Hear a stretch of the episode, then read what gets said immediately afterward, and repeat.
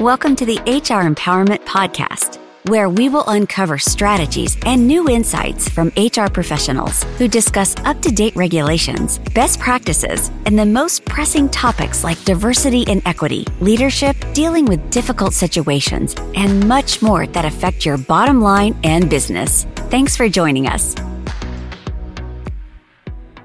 Hey, everybody. Wendy Sellers here, the HR lady. I am here with JC. It's a pleasure to be back, Wendy. Thank you. We're talking about how to connect with coworkers no matter what your role is. Today, in this episode, I want to talk about the fact that, hey, maybe my manager is not great, but I still want to connect with my team, my teammates anyways. How can you help me? Yeah. How can I help you? How can I talk? we listen, we can't always pick our managers. So we have to make change from where we stand, including, you know, connecting with coworkers. And then if you have a great connection with your coworkers or even just a good connection with your coworkers, then maybe your not so great manager will be a little more tolerable. Oh, absolutely. Look, it, it can be very challenging to work with a manager who's not supportive or effective, but it's important to remember that you can still make positive impact on your team and your work environment, even if your manager's not supportive. You really can.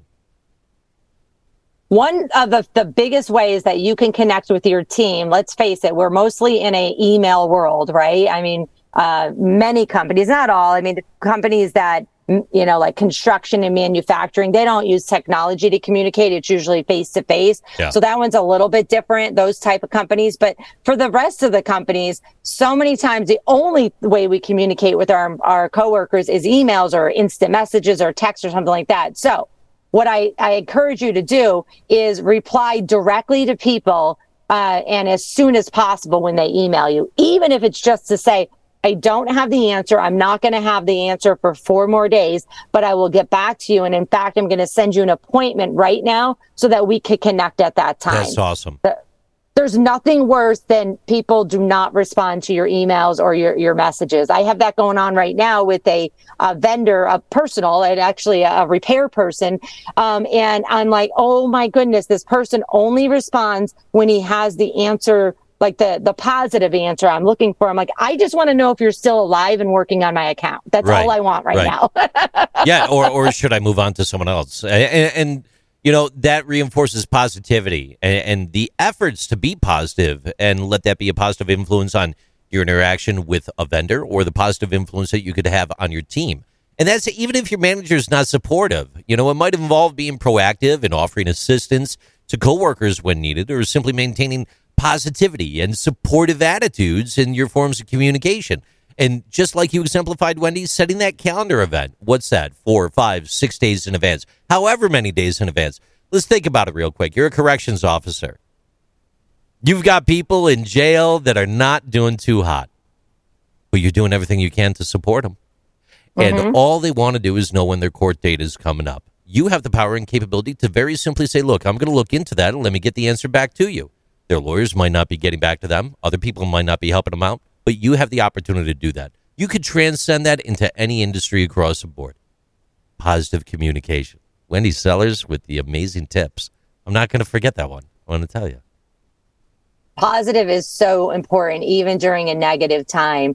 Uh, I had something happen this week. Again, it wasn't work related, but it was not a great experience. And um, somebody that I was talking it through with, like, you know, lost lost their mind. Oh, those people are jerks. Da, da, da, And I'm like, no, nah, I don't think so. I said, I, I know them. I, they're not jerks. I think they just made a mistake or yeah. they didn't inform me. And then I went back to the the people that I was upset with and I handled it calmly.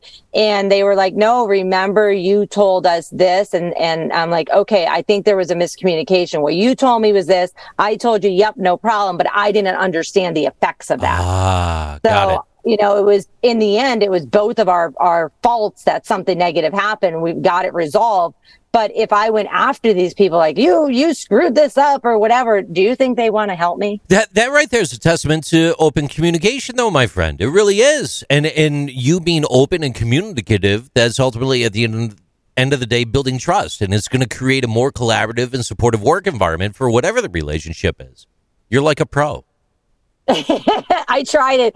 I try, try, try, try to practice what I preach in my personal life. It's a lot easier in business, but it's not always in my personal life. and I feel like um, really since the beginning of the pandemic, when we really had to, you know, take a grab that mirror and and look like, hey, am I part of some of this problem in the world? I really try, but I screw up all the time. That you know what I said to somebody the other day. The the way you really learn is to screw up royally and say, "Whoops, I'm not going to do that again." Yeah. And so, folks, you know, if you are again, no matter if you're HR, if you're a manager, or if you are just saying, I'm I'm not a manager. I'm a coworker, um, and I my manager's not great, but I still want to have good relationships with my coworkers. Communication is key. Following up is key. Um, checking in on people when somebody asks a a question maybe in a meeting and even though it wasn't directed at you but you have the answer go to them afterwards and say hey i, I know you had that question and it didn't seem like you understood. Let me sit with you virtually or, or in person and explain how i learned it and then maybe give them your cheat sheets or whatever it is. They're going to go wow you went out of your way to help me. But in the end helping you is really helping me.